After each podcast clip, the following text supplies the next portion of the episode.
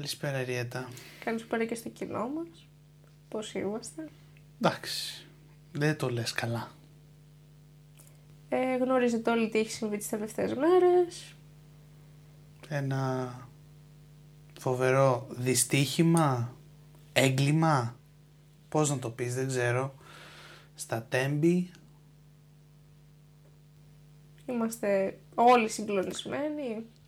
Ναι, είμαστε, βασικά είμαστε σε ένα, μια πολύ κακή διάθεση. Δεν μπορώ να περιγράψω με συναισθήματα. Δηλαδή τα συναισθήματα είναι ανάμεικτα και είναι και πολλά. Είναι και οργή, είναι και στεναχώρια, είναι, είναι πάρα πολλά. Δηλαδή, τι να πεις. Και μιλάμε εκ του ασφαλούς γιατί ευτυχώς δεν χάσαμε κάποιο δικό μας άνθρωπο, Ναι. ούτε ξέρουμε κάποιον που να ήταν μέσα. Ε, τώρα και συλληπιτήρια και τα λοιπά να πούμε δεν έχουν νόημα πιστεύω. Και Να καλό ευχηθούμε- παράδεισο. Τι να, δεν έχει να ευχηθείς κάτι. Μόνο καλή δύναμη στις οικογένειες. Ακριβώς. Ε, εντάξει, το κλίμα του σημερινού επεισοδίου δεν θέλουμε να είναι βαρύ. Θέλουμε να πούμε κάποια πράγματα, όχι για το τέμπι συγκεκριμένα, γιατί κανείς δεν θέλει να, να παράγει όλη αυτή την ιστορία. Ε, θέλουμε να τονίσουμε κάποια σημεία ε, που κατέληξαν σε αυτή τη... κάποιους τομείς να το πω, κάποια λάθη που έγιναν ενδεχομένως που οδήγησαν σε αυτή τη τραγωδία, παύλα έγκλημα. Και που πιστεύω ότι σίγουρα στο μέλλον θα ξαναοδηγήσουν και δεν είναι απαραίτητα μόνο στη, στον τομέα του σιδηροδρόμου, έτσι. Όχι, έχουν βγει τώρα και για το τραμ και για μετρό και για τις συνθήκες γενικότερα που μετακινεί το κόσμος που εμείς τα θεωρούσαμε δεδομένο ότι είμαστε ασφαλείς γιατί όταν μπαίνεις σε μεταφορικό μέσο εμπιστεύεσαι τον οδηγό και γενικότερα τα Και συστήματα. που ζούμε δηλαδή. Ακριβώς. Και λες είμαστε στο 2023, τι μπορεί να πάει λάθος. Τελικά είναι όλα λάθος σε αυτή τη χώρα. Ε, πλέον δεν λέμε καλημέρα, λέμε καλή τύχη και παρακαλάμε οτιδήποτε υπάρχει, οποιαδήποτε ανώτερη δύναμη, όπου και αν πιστεύει ο καθένας, να γυρίσουμε σπίτι μας. Αυτά λοιπόν. Ε, ελπίζουμε να σας αρέσει το σημερινό επεισόδιο και ελπίζουμε να είμαστε μια ευχάριστη και όχι πολύ, πώς να το πω, βαριά, παρέα. Τώρα δεν μου έρχεται ούτε εμένα. Ε, να είμαστε ένα δυσάρεστο άκουσμα. Πολύ όμορφο, πολύ όμορφο. Ένα δυσάρεστο άκουσμα. Ε, Ε, λοιπόν, πάμε; πάμε και όπου βγει. Πάμε.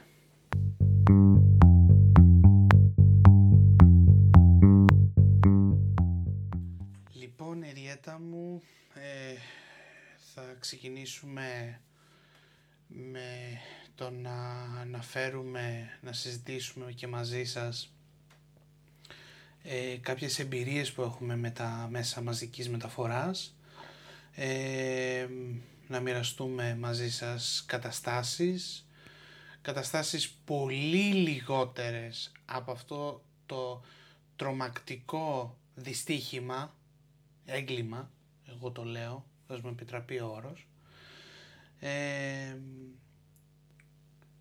και δεν ξέρω τι άλλο να πω ειλικρινά.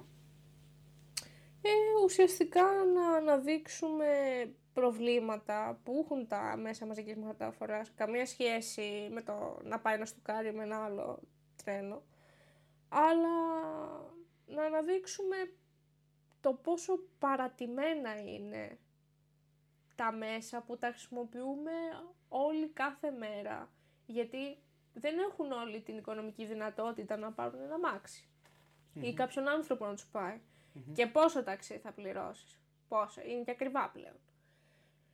Ε, οπότε, ναι, ξεκινάμε με τις εμπειρίες.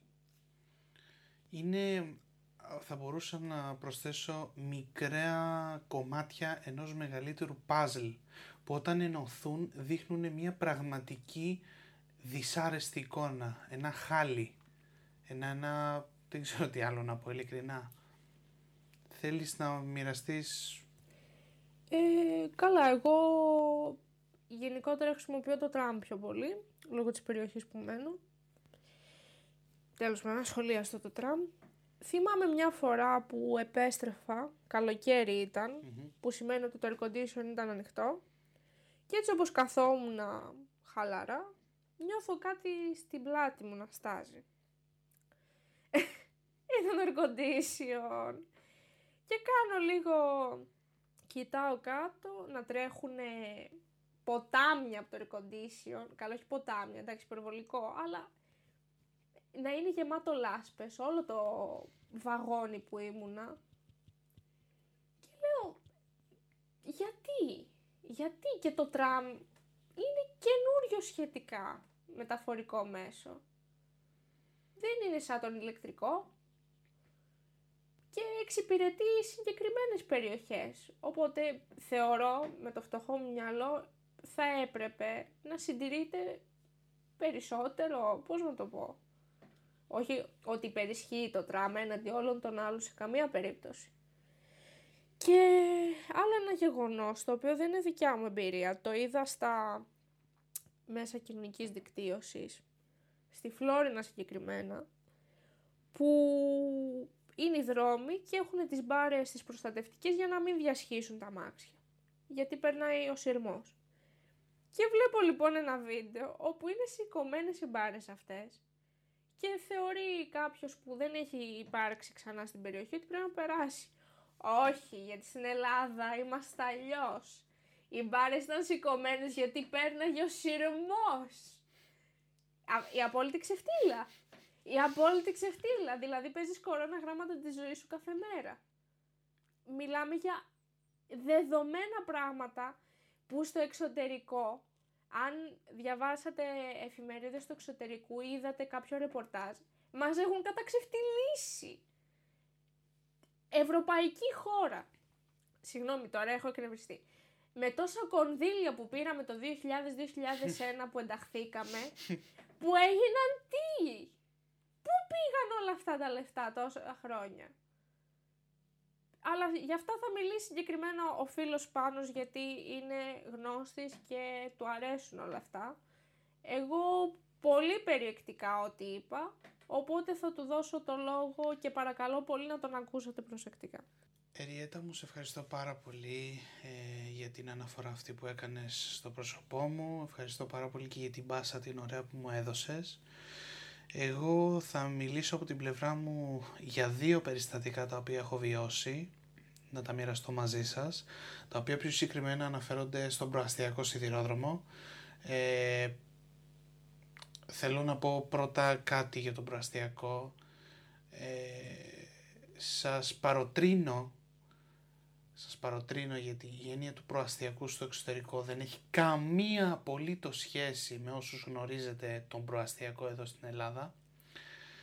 Ε, να πάτε ένα ταξίδι και σας παροτρύνω στην γενέτειρα, στο πούμε, την χώρα με το μεγαλύτερο δίκτυο προαστιακού που είναι η Γερμανία αλλά και η Γαλλία και η Αγγλία έχουν Βασικά θα μπορούσαμε να πούμε ότι και η Γαλλία έχει αρκετά μεγάλο δίκτυο προαστιακού. Εν πάση περιπτώσει να μην φλιαρώ, σας παροτρύνω να πάτε σε έναν από τα καλύτερα δίκτυα θεωρώ εγώ της, των γερμανικών αμεξοστοιχείων που είναι ο ESPAN, ο προαστιακός για εμάς, να δείτε μια τεράστια διαφορά επίπεδου ε, εξυπηρέτησης που πραγματικά θα καταλάβετε για ποιο λόγο ε, όλα αυτά τα δισεκατομμύρια ευρώ που έχει δώσει ο ελληνικός λαός, ο Έλληνας φορολογούμενος, ειλικρινά έχουν πάει στα σκουπίδια. Στα σκουπίδια. Είτε αυτά τα σκουπίδια είναι πρόσωπα, είτε αυτά τα σκουπίδια είναι άχρηστες αγορές, είτε οτιδήποτε άλλο να μην φλιαρίσω ούτε σε αυτό το σημείο και να πω το πρώτο μου παράδειγμα ήταν, ήταν γύρω στο 2020 ε, όταν είχαμε βγει από την καραντίνα. Ε, έπρεπε να πάω Αθήνα από την πόλη που κατάγομαι η οποία είναι εκτός Αθηνών και χρησιμοποιώ τον προαστιακό για αυτό το λόγο. Εκεί στον σταθμό του Ασπροπύργου είναι και το κέντρο εμπορευμάτων, το θριάσιο πεδίο, το οποίο δέχεται μία μικρή, θα πω, ποσότητα σε σχέση με τις αντίστοιχες της Ευρωπαϊκής ε, Ένωσης, ε, ποσότητα εμπορευμάτων μέσω του σιδηρόδρομου. Και γιατί το λέω αυτό; Σύμφωνα με το καταστατικό του ΟΣΕ, το καταστατικό κυκλοφορίας, ο προαστιακός έχει δεύτερη προτεραιότητα. Η πρώτη προτεραιότητα είναι τα intercity τρένα, αυτά που κάνουν μεγάλες διαδρομές. Δεύτερα ο προαστιακός. Τρίτα ε, και τέταρτα, αν θυμάμαι καλά γιατί δεν είμαι και πολύ σίγουρος, στο 3 και στο 4 περιλαμβάνεται μέσα οι εμπορευματικές επαξιωστικές, ε, οι επαξιωστικές που μεταφέρουν εμπορεύματα. Σας πληροφορώ ότι περιμέναμε περίπου 40 λεπτά στο σταθμό του Οσπροπύργου να πάρει άδεια ο οδηγός, 40 λεπτά καθυστέρηση έτσι για τον οποιοδήποτε είχε δουλειά ή έπρεπε να πάει στη δουλειά του. Μιλάμε 40 λεπτά καθυστέρηση, θα μπορούσε να ήταν ξεκάθαρη αιτία απόλυσής του ε, ή κάποιος ο οποίος... Ε, έκτακτη ανάγκη. Κάποια έκτακτη ανάγκη, ναι ακριβώς. Ε, και όλη την ώρα ακούγαμε το ίδιο και το ίδιο. Μας συγχωρείτε για την καθυστέρηση, ε, από το κέντρο κυκλοφορίας ε, μας έχουν απαγορεύσει την αναχώρηση εκτιμόμενος χρόνος αναμονής 10 λεπτά και συνέχεια ανά 10 λεπτά ακούγαμε το ίδιο πράγμα. Γιατί τώρα; Από ό,τι είδα μετά, ε, όπως έφυγε το τρένο, περιμέναμε μία εμπορική αμαξοστοιχεία από τον Πειραιά να έρθει να αποθηκεύσει τα κοντέινερ της και λοιπά και λοιπά στο χώρο του Θριάσιου. Τι να πω ρε παιδιά, τι να πω. Δηλαδή θα περιμένανε πόσο, 20 λεπτά, 30 λεπτά, δύο άτομα μηχανοδηγοί μέσα στο, στη μηχανή τους, στο τρένο τους που είχαν εμπορεύματα αντί για να χωρίσει ένα τρένο το οποίο είχε 150 άτομα, 200 άτομα μέσα. Το διανοείστε αυτό το πράγμα. Παραβιάστηκε ο κανονισμός του ΟΣΕ. Ε, περιμέναμε πόση ώρα. Όλο δικαιολογίες, δικαιολογίες, δικαιολογίες. Τι να πείτε. Είναι οι μικρές σταγόνες που είπα και πριν, που συνθέτουν, ε, που ξεχυλίζουν, που ξεχυλίζουν το ποτήρι ε, της ανοχής μας σε αυτό το πράγμα το οποίο συμβαίνει σε αυτή τη χώρα. Ένα ακόμα παράδειγμα από το οποίο θα ήθελα να μοιραστώ μαζί σας είναι ότι όσοι χρησιμοποιείτε τον προαστιακό μεταξύ Πειραιά και Αθήνας, σταθμό Λαρίσης, ποτέ μου δεν κατάλαβα γιατί ο κεντρικός σιδηροδρομικός της Αθήνας λέγεται σταθμός Λαρίσης. Το καταλαβαίνω το γιατί, έτσι, ε, στα λογικά πλαίσια, αλλά όταν είσαι σε μια ευρωπαϊκή χώρα, είσαι υπήκος άλλης χώρας ε, και πας να πεις πού είναι ο κεντρικός σιδηροδρομικός σταθμός της Αθήνας και βλέπεις ένα σταθμός Λαρίσης, τι είναι αυτό, καταλαβαίνει ο άλλος; Πρώτη φορά. Δηλαδή πηγαίνετε εσείς στο Βερολίνο και απ' έξω λέει σταθμός μονάχου. Τι είναι αυτό; Ή μήπως είσαστε μες στην κουλτούρα και καταλαβαίνετε γιατί το λένε έτσι; Τρόφι για σκέψη αυτό.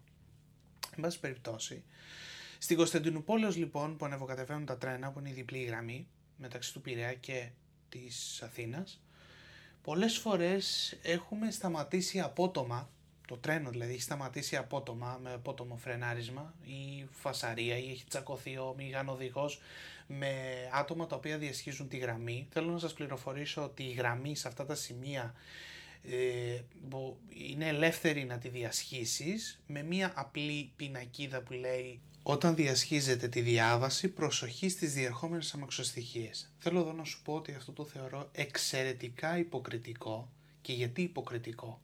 Όταν βάζεις ανθρώπους να πατάνε πάνω στην τροχιά για να διασχίσουν τη μία πλευρά της Κωνσταντινούπολης στην άλλη και οπουδήποτε γίνεται αυτό το θεωρώ εξαιρετικά υποκριτικό όταν, ε, το, συγγνώμη, το γεγονός όταν ο μηχανοδηγός βγαίνει και φωνάζει, κορνάρει, καλά, η κόρνα είναι, εντάξει, η κόρνα το σφυρίξατε, που είναι στην οδηγία, στον κανονισμό του ΟΣΕ, είναι για να προειδοποιήσει ακριβώς, οπότε ναι, οκ, ε, για αυτό το λόγο υπάρχει, αλλά αυτό το να φωνάζει, να τσακώνονται οι υπάλληλοι του ΟΣΕ ή οποιαδήποτε άλλης εταιρείας, γιατί η εταιρεία πλέον έχει γίνει βεντάλια.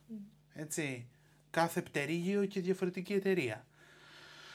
Ε, να φωνάζει, να βρίζει ή ακόμα και η μεγάλη πιθανότητα για ατύχημα.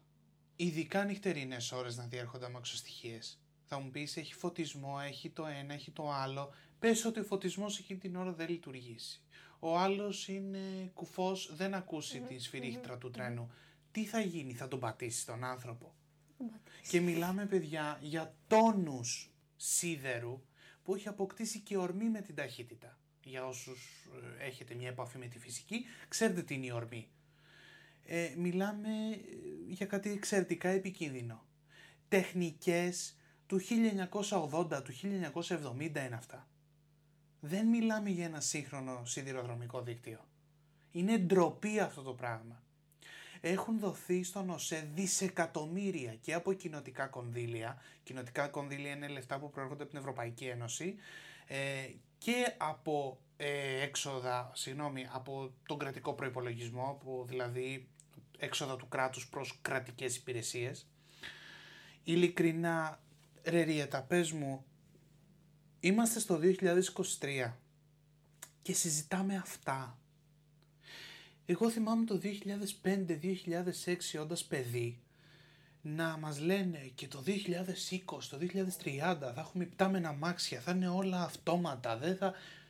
Και καθόμαστε το 2023 και συζητάμε παιδιά, δηλαδή είναι αδιανόητο να συζητάμε για πράγματα που πριν από 30-40 χρόνια ήταν δεδομένα. Δεδομένα, τα είχαμε αντιμετωπίσει.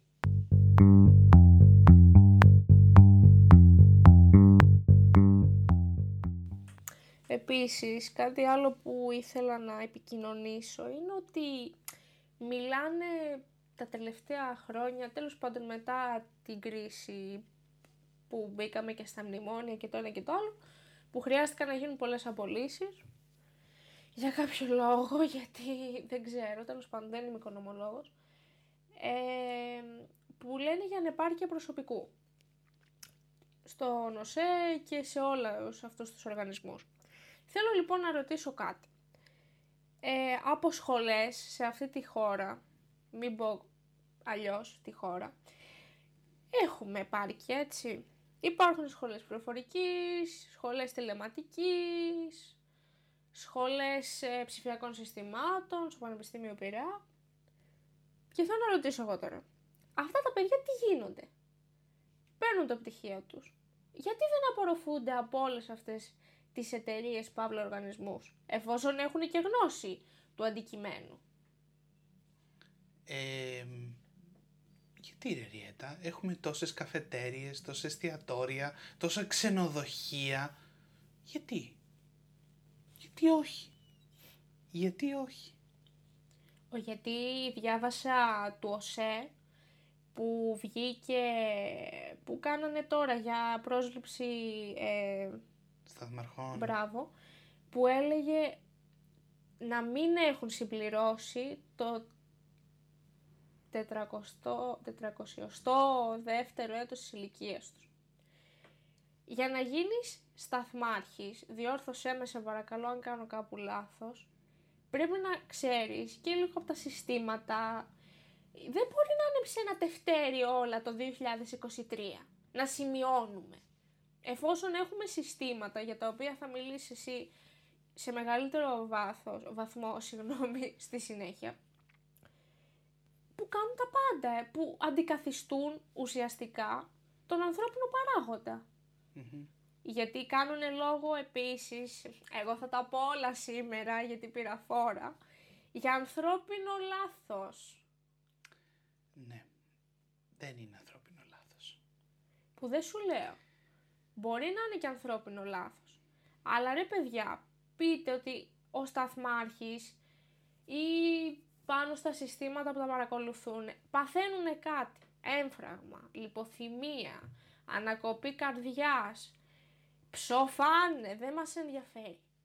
Τα συστήματα είναι ακριβώς γι' αυτό το λόγο, για να έρθει ο ανθρώπινος παράγοντας δεύτερος. Ακριβώς. Ακριβώς όπως τα λες είναι. Ε, τι να πρωτοπώ. Τώρα έτσι θα το πάμε παραμύθι, γιατί στην πραγματικότητα η λογική μου θα το χώραγε αυτός παραμύθι, δεν μπορεί να το χωρέσει ως πραγματικότητα. Πάμε λοιπόν πίσω στο χρόνο, στην εποχή που ξεκίνησαν τα πρώτα μεγάλα δημόσια έργα, τα έργα που θα συνόδευαν τους γιγαντιώδεις Ολυμπιακούς αγώνες, που μεταξύ μας ρε παιδιά, δύο-τρεις μήνες τα βαντούρι και δαπανήθηκαν τόσα δις, μην σας πω τρεις εκατομμύρια, τέλος πάντων. Ε, ο ΣΕ λοιπόν προέρχεται μετά από μια εποχή η οποία μετά το Χαρίλαο Τρικούπη που δημιούργησε το δίκτυο της Πελοποννήσου, αργότερα από άλλες κυβερνήσεις δημιούργησαν και το δίκτυο της Αθήνας, Λάρισας και αργότερα της Θεσσαλονίκης. Ε, μιλάμε για μετά το 1821 μετά την Επανάσταση, δημιουργήθηκε το πρώτο δίκτυο και καλά έκανε, τότε ήταν σύγχρονο κλπ. κλπ. Ωστόσο μέχρι και την δεκαετία του 90 ο ΣΕ δεν έβλεπε ευκαιρίες αναβάθμισης, ε, παρέμεινε ένα δίκτυο πάρα πολύ παλιό μέχρι τη δεκαετία του, του 80 συγγνώμη, ε, το οποίο παρόλα αυτά ανταποκρινόταν σε πολύ καλό βαθμό αν και οι διαδρομές ήταν τεραστίων ε, ορών ε, διάρκειας ναι, οκ. Η σύνταξή μου δεν ήταν και τόσο καλή. Αλλά ναι. Μιλάμε για το... Για νούμερα εξωφρενικά σήμερα. Αν σας έλεγα ότι παλιά ένα τρένο για να πάει από την Αθήνα μέχρι τη Θεσσαλονίκη ήθελε 7 ώρες, 8. Σήμερα είναι αδιανόητα αυτά τα νούμερα έτσι. Σήμερα με τις έστω ας μου επιτραπεί και πάλι, όχι και πάλι, ας μου επιτραπεί ο όρος στο γύψο ε, σύγχρονο δίκτυο. Ε, ο χρόνος ο οποίος κάνει το Αθήνα Θεσσαλονίκη με μία στάση στη Λάρισα, από όσο γνωρίζω, είναι 4 ώρες και κάτι. Φανταστείτε διαφορές έτσι. Το δίκτυο αυτό λοιπόν έπρεπε κάποια στιγμή να αναβαθμιστεί. Ο ΣΕ ήταν μία από τις μεγαλύτερες ε, και πιο δυνατές εταιρείες του κράτους μέχρι και τη δεκαετία του 80 από όσων έχω διαβάσει και γνωρίζω γιατί δεν τις έχω ζήσει ούτε ήμουν εκ των έσω στον ΟΣΕ ε, απλώς είμαι ένας αρκετά δυνατός φαν θα το έλεγα του σιδηροδρόμου ε, και μετά ειδικά το δυστύχημα το 72 αν δεν κάνω λάθος το Δοξαρά όπου κρίθηκε αναγκαία η χρήση συστημάτων ασφαλείας και τηλεπικοινωνιών στο σιδηρόδρομο που μέχρι τότε δεν υπήρχαν. Δεν υπήρχαν. Όλες οι εντολές δινόντουσαν χειρόγραφα και χειροκίνητα.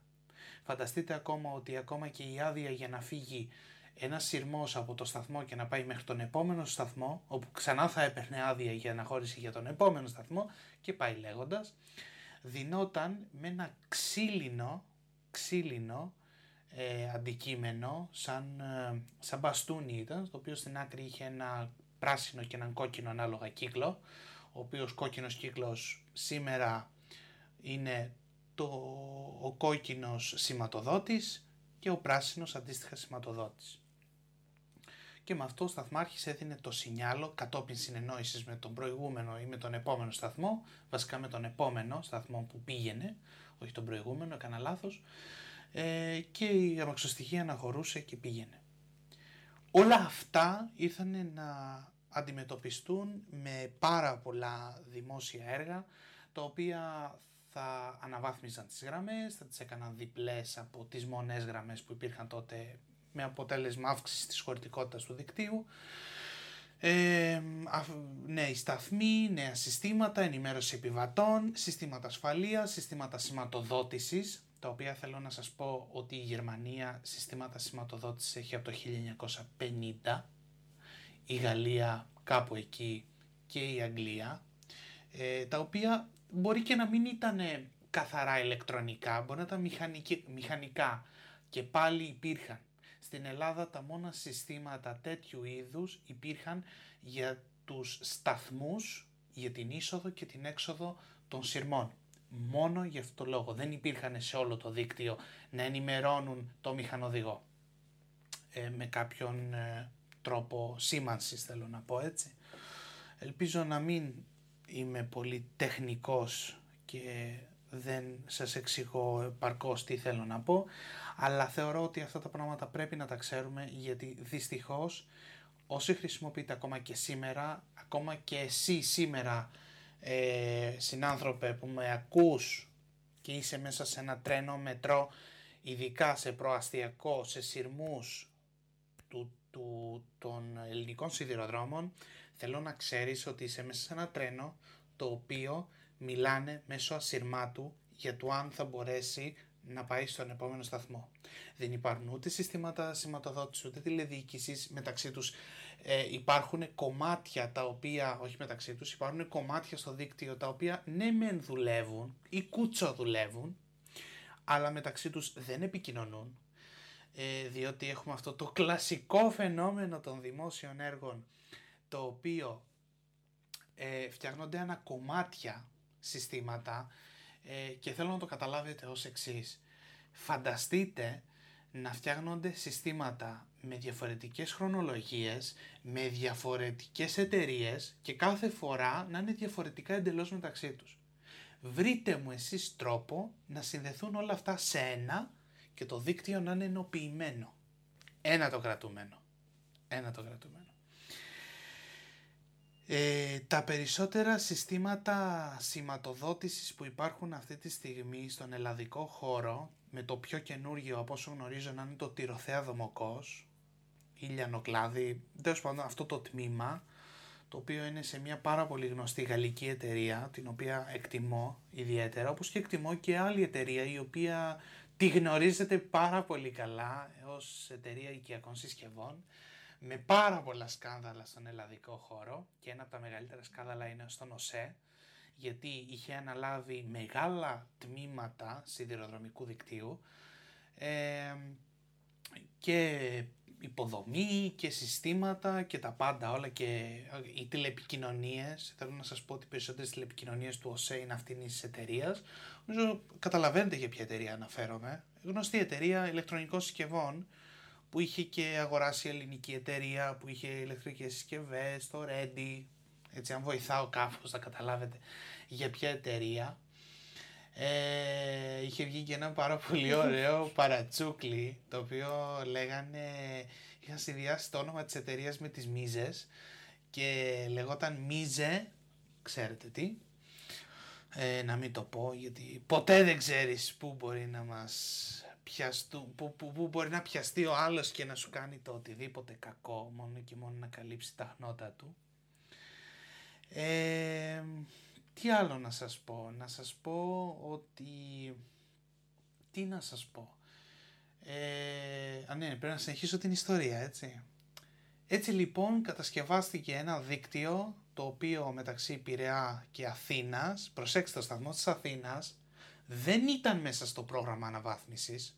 Ο σταθμός της Αθήνας ήταν κάτι ξεχωριστό. Η αναβάθμιση έγινε μεταξύ ουσιαστικά έξοδος σιδηροδρομικού σταθμού Αθηνών, η σταθμό Λαρίσης όπως τον λένε, γιατί θέλουν και 500 σταθμούς μες στην Αθήνα, και σταθμού Πειραιά, και στον παλιό σταθμό του Πειραιά, ο σταθμός Λαρίσης του Πειραιά, που δεν ξέρω αν το γνωρίζετε, είναι ένας σταθμός ο οποίος είναι λίγο πιο έξω από τον Πειραιά, ε, στην, παρα, στην ε, στη ζώνη του λιμανιού είναι, είναι λίγο πιο κάτω βέβαια, εν πάση περιπτώσει. Έργο αναβάθμισης εκεί, μετά έργο αναβάθμισης σιδηροδρομικό, έξοδος σιδηροδρομικού σταθμού Αθηνών μέχρι ΣΚΑ, ΣΚΑ είναι το σιδηροδρομικό κέντρο Αχαρνών, το οποίο θέλω να σας πω ότι είναι ένα ατέλειωτο κέντρο, δεν έχει τελειώσει. Δηλαδή έχει μείνει στα μπετά, όποιος έχει περάσει πολλές φορές από το ΣΚΑ, αν το έχετε ακουστά, θα δείτε μπετά ρε παιδιά επάνω. Μόνο, μόνο ένας, δύο σταθμοί λειτουργούν από όλες τις πλατφόρμες που κατασκευάστηκαν στο SCA. Ο ένας είναι που πάει προς Ινόη και Θεσσαλονίκη και ο άλλος είναι που, που, που ουσιαστικά παρακάμπτει την Αθήνα και από Κόρινθο πλευρά πάει προς αεροδρόμιο απευθείας. Ε, τώρα έχω μπει πολύ σε ανάλυση, σε πολλά τεχνικά, δεν θέλω να λέω τεχνικά γιατί κουράζουν και όλα στα τεχνικά κάπου, αλλά θέλω να σας δώσω μια εικόνα ενός δικτύου που δόθηκαν δισεκατομμύρια από τις τσέπες των γονιών μας, ακόμα και εμάς, γιατί και εμείς στο μέλλον θα πληρώνουμε, έτσι, όσοι παραμείνουμε σε αυτή τη χώρα, όσοι παραμείνουμε, ε,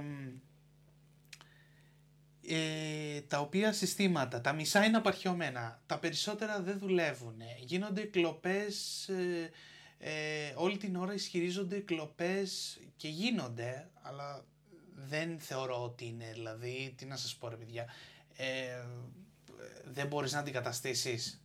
Δεν έχεις, δεν έχεις, ένα, δεν έχεις τεχνικούς σαν οσέ να αντικαταστήσεις. Γίνεται ένα πρόβλημα στο δίκτυο και δεν μπορείς να το αντικαταστήσεις μέχρι την επόμενη μέρα. Δηλαδή αυτά τα πράγματα είναι ντροπή. Να γυρνάνε να μας λένε κλέβουνε καλώδια, κλέβουνε καλώδια. Ε, κάντε κάτι, βάλτε ασφάλεια και αντικαταστήστε τα καλώδια που κλέβουν. Δηλαδή το κατάλαβα.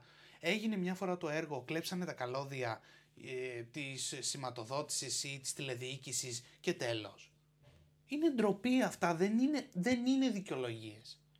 Σας μιλάω αυτή τη στιγμή για πράγματα τα οποία θέλω να σας επισημάνω ότι αν ήταν δεδομένα Εάν ο ΣΕ λειτουργούσε με αξιοκρατία, μια λέξη που σε αυτή τη χώρα τη μόνη θέση που έχει είναι στα λεξικά, δεν υπάρχει κάπου αλλού. Η αξιοκρατία δεν υπάρχει κάπου αλλού, έτσι. Ε, αν υπήρχαν αυτοί οι 57, 57 έτσι, έχω μείνει σε αυτό το νούμερο, δεν ξέρω αν έχει ανανεωθεί, πρέπει να έχει αυξηθεί νομίζω. Εν πάση περιπτώσει, όλα, όλες αυτές οι ψυχές που άδικα αυτή τη στιγμή αυτή τη στιγμή άδικα δεν βρίσκονται μαζί μας και δεν βρίσκονται μαζί μας ξέρετε γιατί; Γιατί ε, διαχρονικά ε, δεν θα μιλήσω ούτε για πολιτική ούτε για κάτι τέτοιο, δεν με αφορά αυτό το ζήτημα, δεν με, δεν με αγγίζει κάτι τέτοιο ε, και δεν θέλω κιόλας να κάνω μια τέτοια αναφορά, αλλά διάφορα άτομα σε θέσεις ευθύνης τους ενδιαφέρε περισσότερο να δουν πώς θα εκμεταλλευτούν καταστάσεις από το να ε, εδραιώσουν ένα μακροπρόθεσμο καλό δίκτυο το οποίο πιστέψτε με ε, και από τη θέση του φοιτητή οικονομικών μπορώ να σας πω ότι οι μακροπρόθεσμοι στόχοι δίνουν καλύτερες αποδόσεις από τη βραχυπρόθεσμη στόχη. Αυτή είναι η οπτική μου σαν φοιτητής οικονομικών, δεν είμαι οικονομολόγος.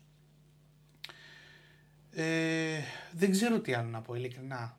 Ε, να σας πω για το τμήμα Κιάτος κάπου το έχω κάνει πάρα πολλές φορές όχι όλο το τμήμα, ένα κομμάτι του, σημαντικό κομμάτι του το οποίο τι να σας πω σηματοδότηση η μου δεν υπάρχει τηλεδιοίκηση όπως γνωρίζω δεν υπάρχει σύμφωνα με καταγγελίες εργαζομένων στον ΟΣΕ έτσι, και στην εταιρεία που έχει αναλάβει τις επιβατικές ε, ε, διαδρομές. Και έρχομαι να ρωτήσω πόσο ασφαλής νιώθω όταν κινούμε σε ένα δίκτυο το οποίο δεν έχει ασφάλεια; Πόσο ασφαλής νιώθεις όταν το γνωρίζεις; Και η δική μου αμέλεια είναι ότι συνεχίζω να το χρησιμοποιώ. Αλλά να σας πω κάτι δεν είναι αμέλεια, γιατί είναι ανάγκη.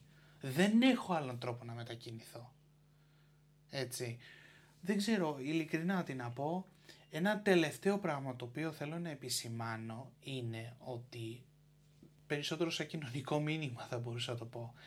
Παιδιά, τα δημόσια έργα δεν γίνονται μια φορά και θα είναι για πάντα έτσι. Χρειάζονται συντήρηση, χρειάζονται αναβαθμίσεις, χρειάζονται, χρειάζονται, χρειάζονται. Το να λέμε η Ελλάδα πήρε το πιο ακριβό σύστημα εκεί, το πιο ακριβό σύστημα εδώ, δεν έχει κανένα απολύτως νόημα. Το θέμα είναι να πάρει ένα σύστημα αξιόπιστο, οικονομικό όσο γίνεται και να είναι σε θέση να το αναβαθμίζει μελλοντικώς και να το συντηρεί.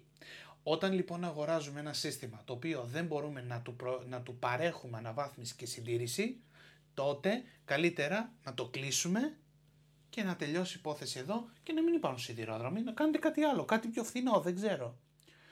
Δεν ξέρω ειλικρινά, δεν μπορώ να πω κάτι παραπάνω.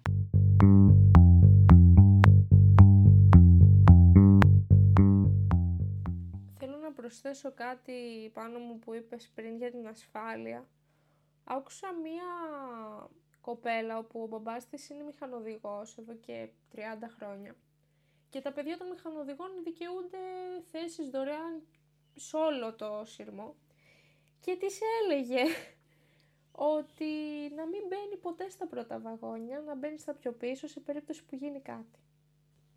Από εκεί καταλαβαίνεις ότι... Αυτό είναι ξεφ... δεν ξεφτύλα. Και να λέει η κοπέλα ότι τον κορόιδευα εγώ τον μπαμπά μου όταν μου το λέγει αυτό, γιατί του λέγα εντάξει τρένο είναι, τι κακό μπορεί να συμβεί.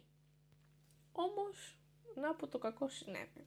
Και έρχομαι εγώ ρε Ριέτα τώρα με τον προβληματισμό. Πώς επιτρέπουν αυτοί που είναι και πατεράδες στα παιδιά τους να τους λένε μπείτε αλλά μπείτε πιο πίσω. Το ατύχημα ήταν να γίνει χρόνια. Είμαστε, θεωρώ, συγγνώμη για αυτό που θα πω, ε, με απόλυτο σεβασμό στα θύματα, είμαστε πολύ τυχεροί που άργησε να γίνει. Έπρεπε να είχε γίνει χρόνια γιατί, γιατί κυκλοφορούσαν σε ένα δίκτυο στα τυφλά.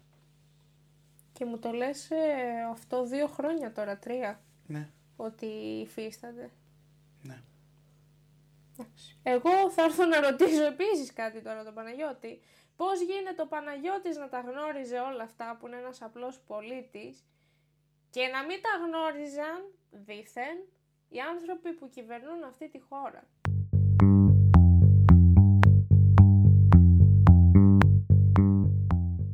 Τώρα όμως εγώ θέλω να μιλήσω για ένα πολύ αγαπημένο μου θέμα που είναι η δημοσιογραφία σε αυτή τη χώρα.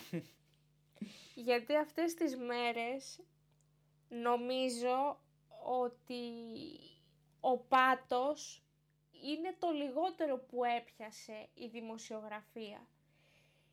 Είναι, τι να πω, τέταρτη εξουσία που υποτίθεται η τρίτη και η τέταρτη εξουσία που είναι η δικαιοσύνη, η διόρθωσή αν κάνω λάθος και η δημοσιογραφία, ότι είναι ανεξάρτητες εξουσίες. Για τη δικαιοσύνη δεν θα σχολιάσω γιατί δεν γνωρίζω αν είναι, αν δεν είναι, είναι και πολλά τα θέματα. Η δημοσιογραφία απ' την άλλη, η οποία είναι κατά τη γνώμη μου η έμεση επικοινωνία μεταξύ κυβέρνησης και απλού λαού και ενημέρωσης, γιατί, γιατί μας κάνετε τόσο φανερό ότι δεν είστε ανεξάρτητοι και ότι είστε υποχείρια μιας κυβέρνησης; Δηλαδή, ε, δεν μπορούμε πλέον να ενημερωθούμε σαν απλοί πολίτες για, καλά όχι για τέτοιες τραγωδίες, για πολύ μικροπράγματα, γιατί είναι φημωμένα όλα τα μέσα. Όλα. Το ραδιόφωνο όχι τόσο, γιατί εντάξει, το ραδιόφωνο ε, είναι και πολλοί σταθμοί και πιάνουν ένα μεγάλο φάσμα της κοινωνίας και πολλές ε, προτιμήσεις, να το πω έτσι. Η τηλεόραση δεν έχει αυτή την πολυτέλεια. Είναι κάποια κανάλια. Δεν θα μιλήσω για το κρατικό που το πληρώνουμε κιόλας. Θα μιλήσω για τα ιδιωτικά. Γιατί έχετε ξεφτυλιστεί τόσο πολύ; Δηλαδή, παιδιά δεν έχετε. Και παιδιά να μην έχετε. Ψυχή δεν έχετε. Έχετε σαπίσει.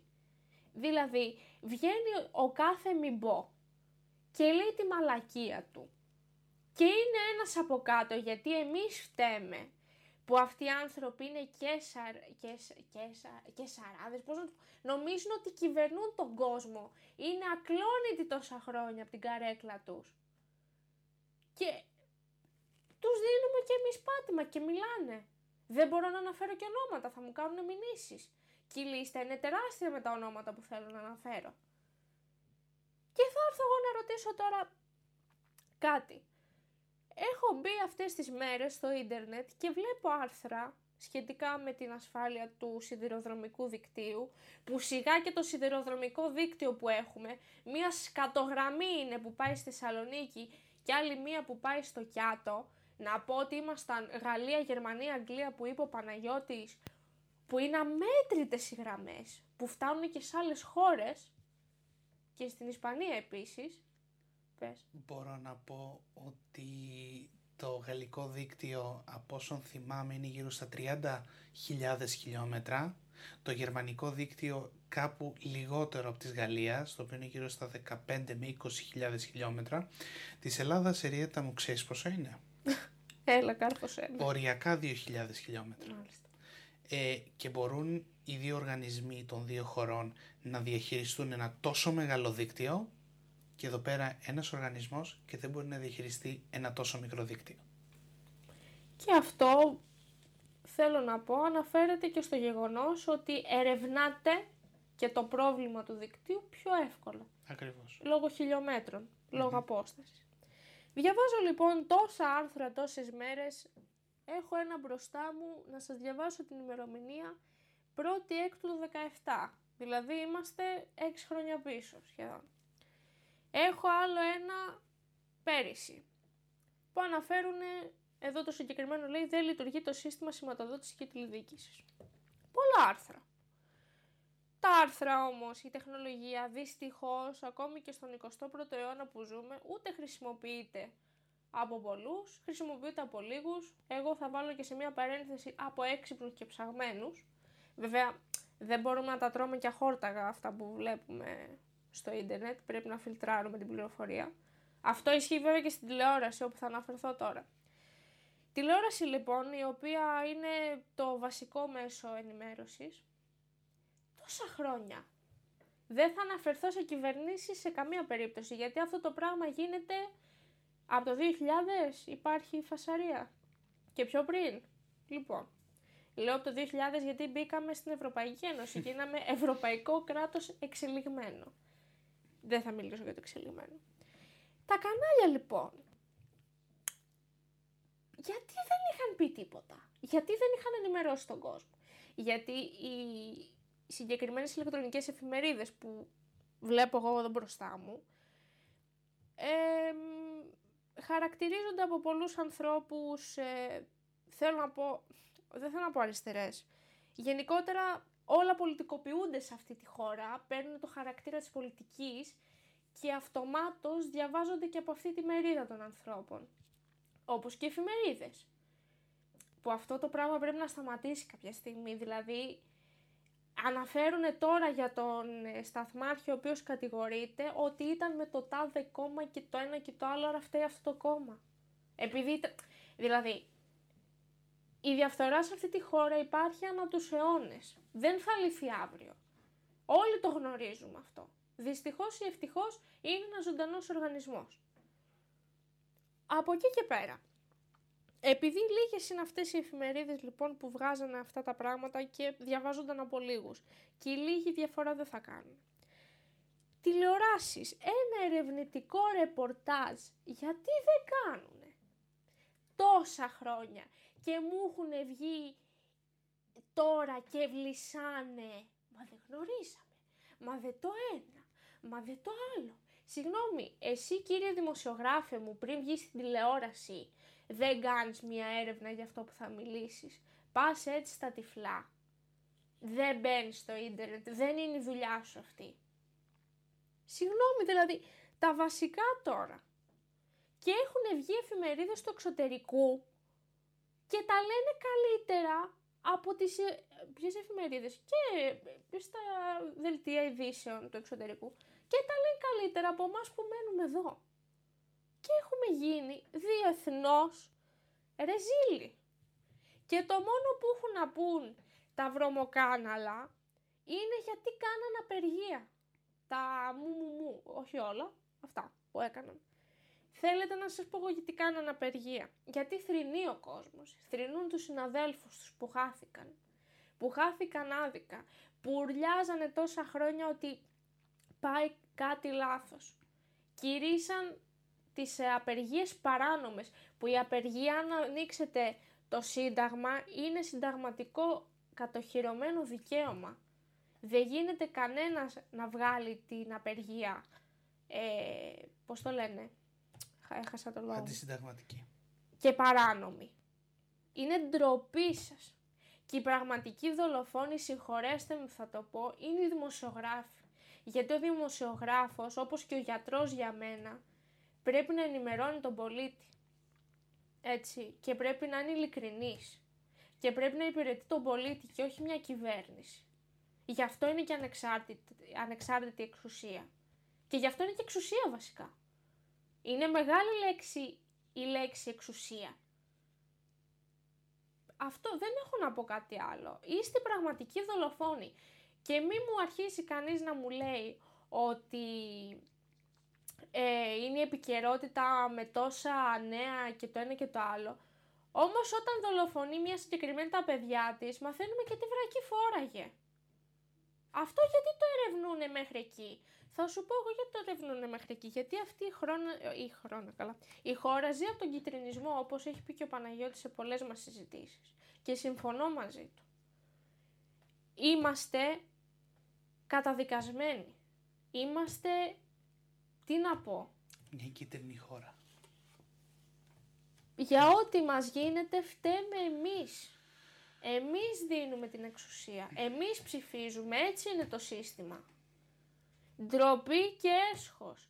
Και ντροπή και έσχος σε έναν συγκεκριμένο δημοσιογράφο που βγήκε και είπε ότι η θυσία αυτών των ανθρώπων ας γίνει αρρωγός, δεν ξέρω, το λέω λίγο πιο έτσι ωραίο, για να φτιαχτούν καλύτερα σιδηροδρομικά δίκτυα.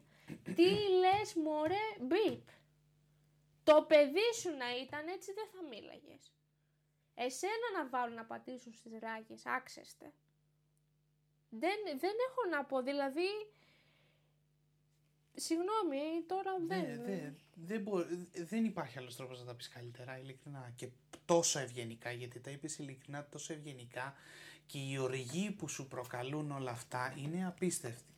Και θέλω να προσθέσω, στην, στον ίδιο χώρο, στο ίδιο κανάλι στο οποίο αναφέρθηκες για αυτό το δημοσιογράφο, θέλω να σας πω και παρακαλώ πολύ να μπείτε να το δείτε, να ενημερωθείτε.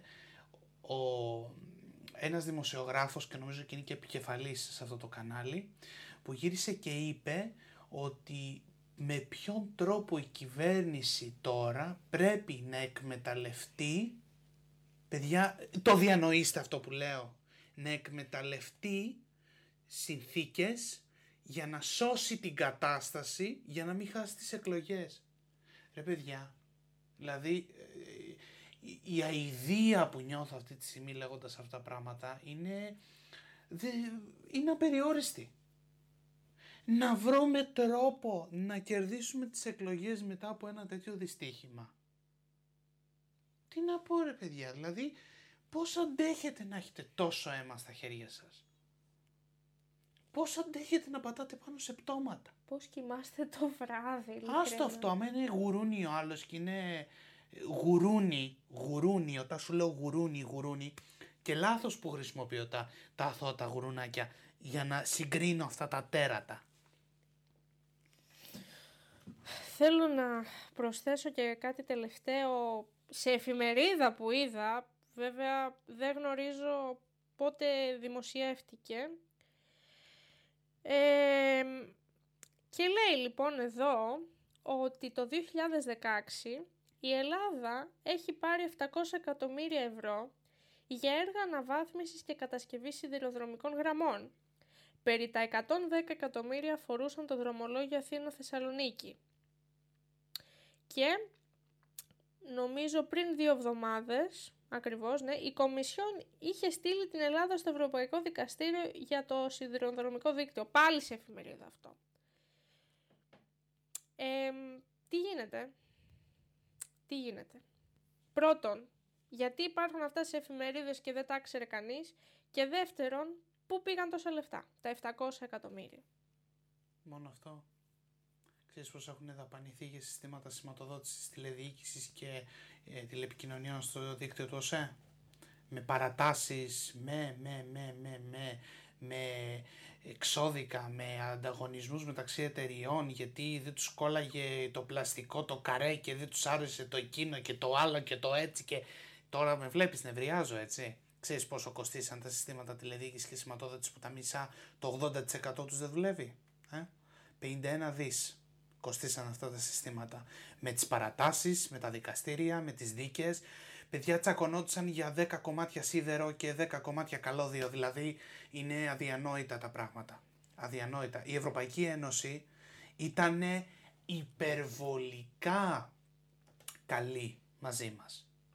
Μιλάμε για ε, σύστημα, το σύστημα το ETCS, το οποίο είναι το European Train Control System, το οποίο έχει επιβληθεί στον κανονισμό της ERA, European Railway Agency, που είναι η, η, η, πώς το πω, οργανισμός που εποπτεύει όλους τους οργανισμούς σιδηροδρόμων σε όλη την Ευρώπη είχε επιβάλει στον κανονισμό της ότι πρέπει όλες οι εταιρείες σιδηροδρόμων να έχουν ένα ενοποιημένο σύστημα ασφαλείας με το οποίο να μπορούν κιόλας μεταξύ οι χώρες να τρέχουν διάφορα δρομολόγια. Να μπορείς δηλαδή από την Αθήνα να πας στο Βερολίνο, να πας στο Παρίσι, να πας στο Λονδίνο όταν ήταν στην Ευρωπαϊκή Ένωση, να πας σε άλλες χώρες, Ιταλία, Ρώμη, να μπορεί να υπάρχει ένα ενοποιημένο δίκτυο. Και η Ελλάδα αυτό έπρεπε να το είχε ολοκληρώσει το 2013-2014. Ακόμα παιδιά δεν έχει ολοκληρωθεί. Και είμαστε το 2023. Παρατάσεις, πρόστιμα, όλα αυτά τα πληρώνουμε. Το καταλαβαίνετε; Τα πληρώνουμε. Αν έχεστε σαν πολίτες αυτό το πράγμα, σας ρωτώ, γιατί τα ανεχόμαστε. Γιατί, πείτε μου, γιατί το ανεχόμαστε όλο αυτό; Δεν ξέρω, δεν.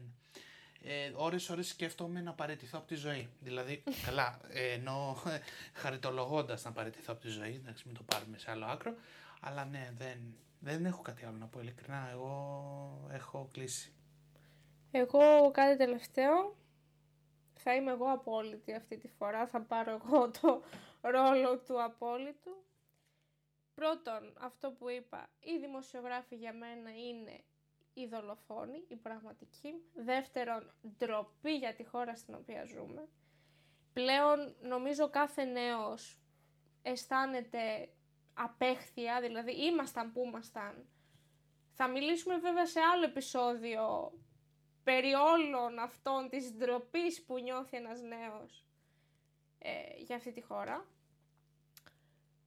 Και τελευταίο, δεν ξέρω, το πάμε τελικά και όπου βγει πιάνει πολλούς τομείς. Ακριβώς.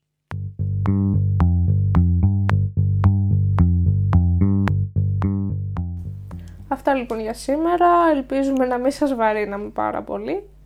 Ελπίζουμε να σας ε, πληροφορήσαμε, να σας ενημερώσαμε, να δώσαμε αρκετή τροφή για σκέψη και με την ελπίδα ότι αυτή θα είναι η αρχή του τέλους ε, όλων αυτών ε, των ε, μαύρων ιστοριών, όλης αυτής της μαύρης πορείας που υπάρχει σε αυτή τη χώρα.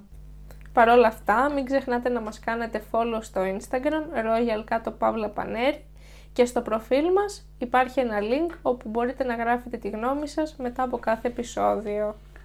Αυτό ήταν λοιπόν. Την επόμενη εβδομάδα. Με νέο επεισόδιο. Φιλάκια. Μέχρι τότε, γεια σας.